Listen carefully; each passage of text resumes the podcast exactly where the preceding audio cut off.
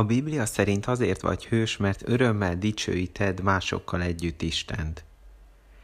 Volt már, hogy valamit mondani akartál, aztán egyszer csak már nem tudtad, hogy mi volt az. Nem azért felejtetted el, mert el akartad, sőt, nagyon is emlékezni akartál rá. Végig újra vissza kellett menned az elmúlt percek helyére, újra gondoltad az előző percek gondolatait, és próbáltál mindent megtenni azért, ami egyszer még olyan tisztán előtted volt. Ezékiás életében is így jártak a többiek. Ő elhatározta, hogy szembe megy a többséggel, hogy Isten követi annak ellenére, hogy ebben nem áll majd mindenki mellé. Ekközben viszont egy meglepő akadályba ütközött.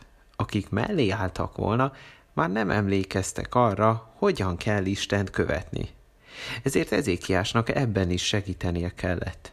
Miután helyrehozta a helyet, ahol Isten tisztelhetik közösen, kijelölte a papokat és a lévitákat, akik ott segítenek majd mindenkinek, elrendelte, hogy mindent rendben tegyenek, az embereket is Isten ügyének pénzügyi, időbeli segítésére, adakozásra bíztatta.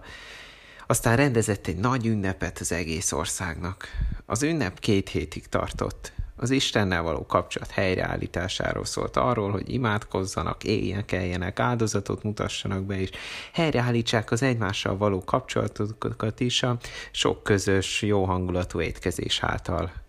Egy ünnep, hogy emlékezzenek Isten szeretetére, kedvességére, jó indulatára, vagy máshogy egy tényleg óriási parti. Ezékiás megértette Isten dicsőítésének a lényegét. Istennek a legjobb jár. Isten a legjobb, a leghatalmasabb, a legszeretőbb, és a legjobbat adja mindig nekünk, ezért mi is ugyanezt a hozzáállást viszonozzuk.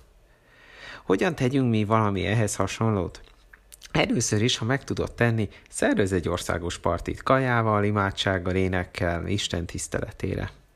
Másodszor, ha csak valami kisebb mértékűre vagy most képes, akkor csak tedd ezt. Szervezz egy jó hangulatú programot a barátaiddal, a családoddal, vagy más hívőkkel, ahol kitaláljátok, hogy hogyan, de valahogy mindenképp dicsőítsétek Istent. Lehet, hogy énekeltek valamit, hogy felolvastok, hogy megbeszéltek valamit, hogy imádkoztok közösen, vagy hogy megbeszéltek egy filmet az alapján, hogy mit tett az a hitetekhez hozzá, sorolhatnám.